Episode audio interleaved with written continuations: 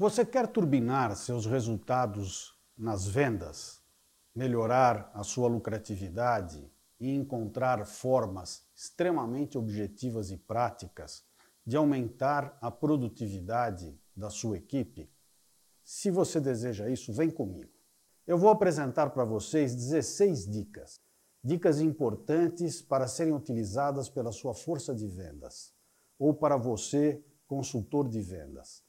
E todas essas dicas, elas estão vinculadas à neurociência, em primeiro lugar, ao conhecimento do perfil eh, do consumidor e de você mesmo, e também, principalmente, da programação neurolinguística. Todas essas dicas que eu darei para vocês, elas são válidas desde o atendimento pessoal seu numa loja, num showroom ou inclusive num atendimento seu virtual através da internet. Vamos então à primeira dica. A primeira dica diz respeito à sua apresentação pessoal, a fotografia que você coloca na sua mídia social. Por que é importante a apresentação pessoal? Por que é importante uma boa fotografia na sua mídia social? Porque o nosso cérebro reptiliano está acostumado a rejeitar tudo que lhe cause uma sensação de perigo.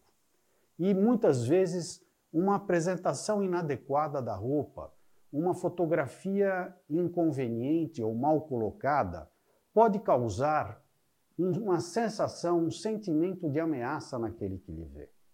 Então é relevante que você sempre se apresente bem vestido, arrumado ou com uma fotografia que gere a confiança daquele cliente em você pela sua postura e pela sua apresentação. Vamos para a segunda dica. A segunda dica é igualmente importante, que é o cumprimento. Como você deve cumprimentar o seu cliente. O sorriso, a simpatia, elas criam imediatamente um impacto positivo. Quero lembrar a vocês que o abraço gera ocitocina, um hormônio importante no organismo, porque é o hormônio do amor, do aconchego, do vínculo.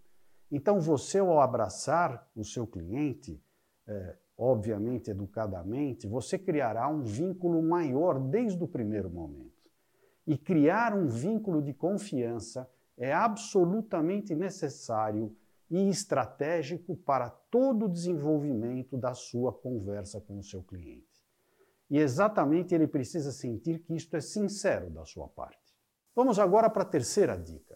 Como deve ser o diálogo seu com o seu cliente? Frente a frente, ou seja, até mesmo você respondendo pela mídia social. Em primeiro lugar, a regra é ouvir as necessidades. Fale menos e ouça mais.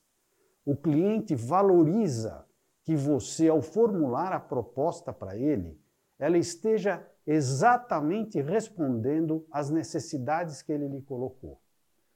Não menospreze a necessidade do cliente colocar as suas necessidades de forma clara para você.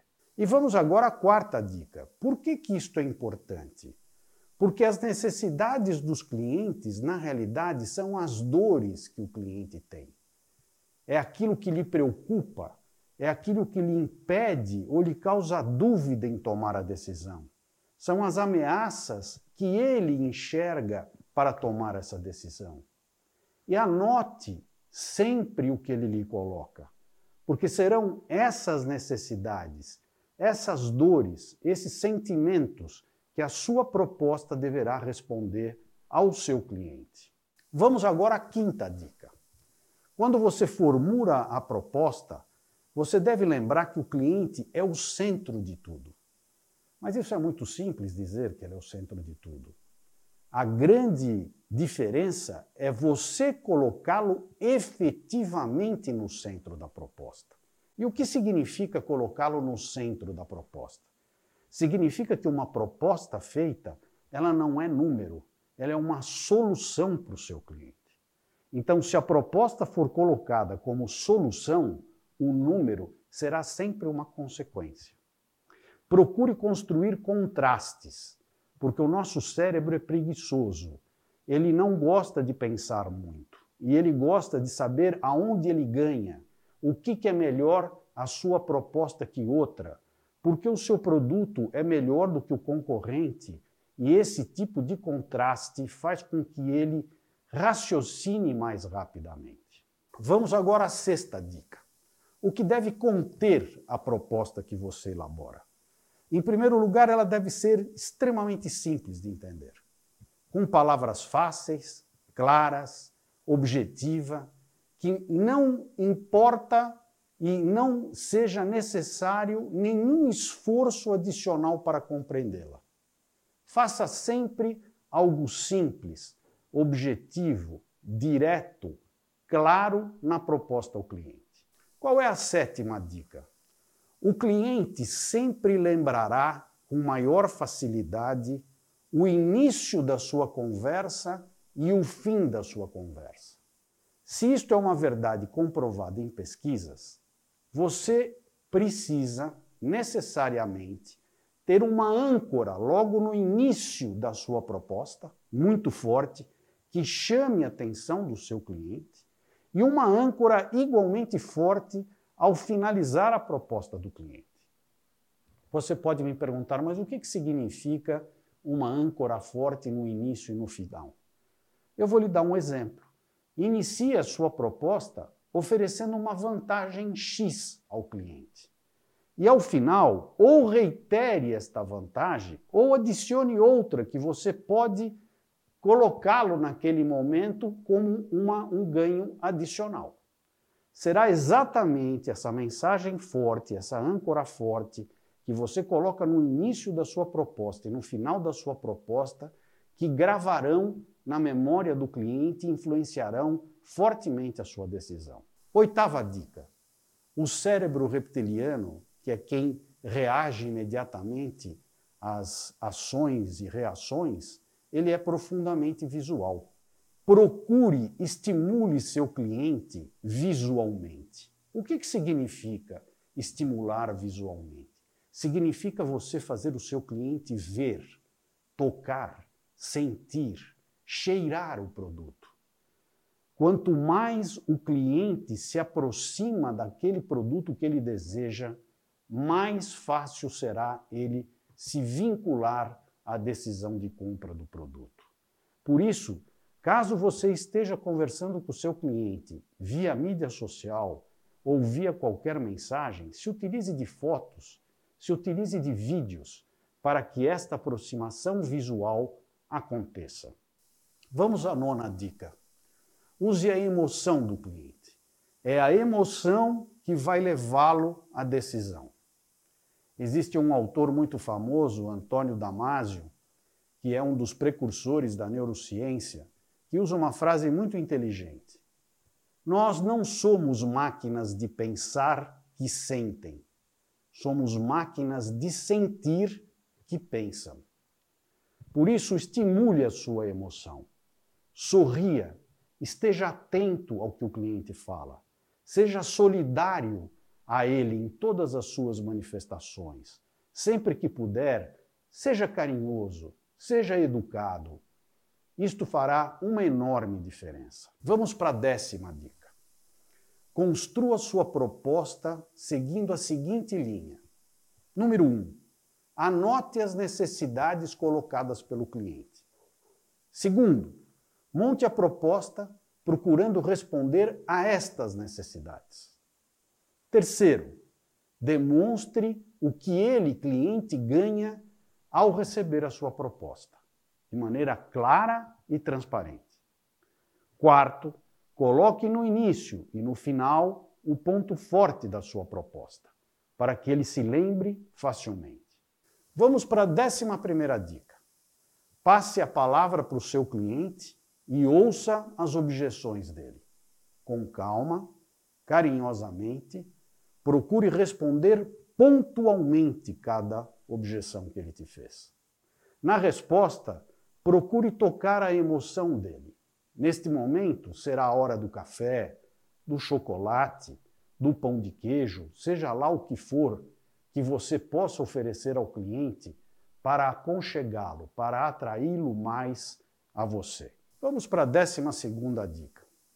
A sua credibilidade junto ao cliente dependerá basicamente dos seguintes fatores: da sua criatividade, da sua segurança, da manifestação da sua segurança ao falar com ele, ao colocar a proposta, ao discutir a proposta, ao explicar o produto, a ter noção clara do que está oferecendo e principalmente a segurança de que você está oferecendo para ele as soluções da necessidade dele pelo melhor negócio. A sua paixão, se ele verificar, se ele sentir que você é apaixonado pelo seu negócio, apaixonado pela sua profissão, apaixonado em saber atender bem aos seus clientes, se você mostrar integridade, honestidade, transparência e principalmente se você for proativo. O que, que significa ser proativo? Significa você estar presente em todos os momentos, desde o primeiro contato com o cliente até tantos quantos contatos forem necessários para seguir e concluir a venda. Não é simplesmente um contato que resolverá o problema. Não é simplesmente uma conversa que possivelmente você feche o negócio. Mas será a sequência de contatos e de conversas que farão com que você conclua o negócio. E é para isso que o cliente precisa sentir a sua criatividade, a sua segurança, a sua paixão, a sua integridade, a sua transparência e principalmente a sua proatividade. Vamos para a décima terceira dica. Como é que deve ser esse contato com o cliente? Qual é o tom de voz? Você deve ter um tom de voz moderado, nunca um tom de voz alto que possa dar ao cliente a sensação de soberba, ou de deselegância, ou até de deseducação, nem um tom muito baixo que o cliente tenha dificuldade de te ouvir ou compreender, ou achar que você é uma pessoa muito devagar, então o seu tom tem que ser moderado. A programação neurolinguística nos mostra que imitar os gestos dos clientes Olhar nos olhos dos clientes é fundamental para você criar um vínculo. Procure imitar os gestos dos clientes. Procure olhar nos olhos do cliente e tenha um ritmo de conversa moderado. Não fale rapidamente de modo a que o cliente perca a coerência e o entendimento da sua colocação. Não fale lentamente que deixe o cliente incomodado com a lentidão tenha um ritmo moderado. Décima quarta dica: menos é mais. Fale menos, escute mais. Menos informações com mais objetividade. Propostas gigantescas, enormes, com textos enormes, com inúmeros números, não serão a melhor solução para o seu cliente. A melhor solução para o seu cliente será uma proposta objetiva, clara, com números fáceis de compreender e que indiquem em cada um dos seus elementos a solução para a necessidade que você anotou no início da sua conversa. Vamos à 15 dica. Hoje você tem no mercado um teste de perfil de comportamento chamado SOR, S-O-A-R. Procure esse teste para que você conheça um teste de altíssima qualidade para conhecer o seu perfil de comportamento e o perfil de comportamento dos seus colegas e principalmente do seu cliente. Esse produto é desenvolvido por uma universidade americana chamada Florida Christian University. Entre pela internet, conheça, faça o teste que você verá a riqueza do que é conhecer o perfil comportamental seu e daqueles que você atende.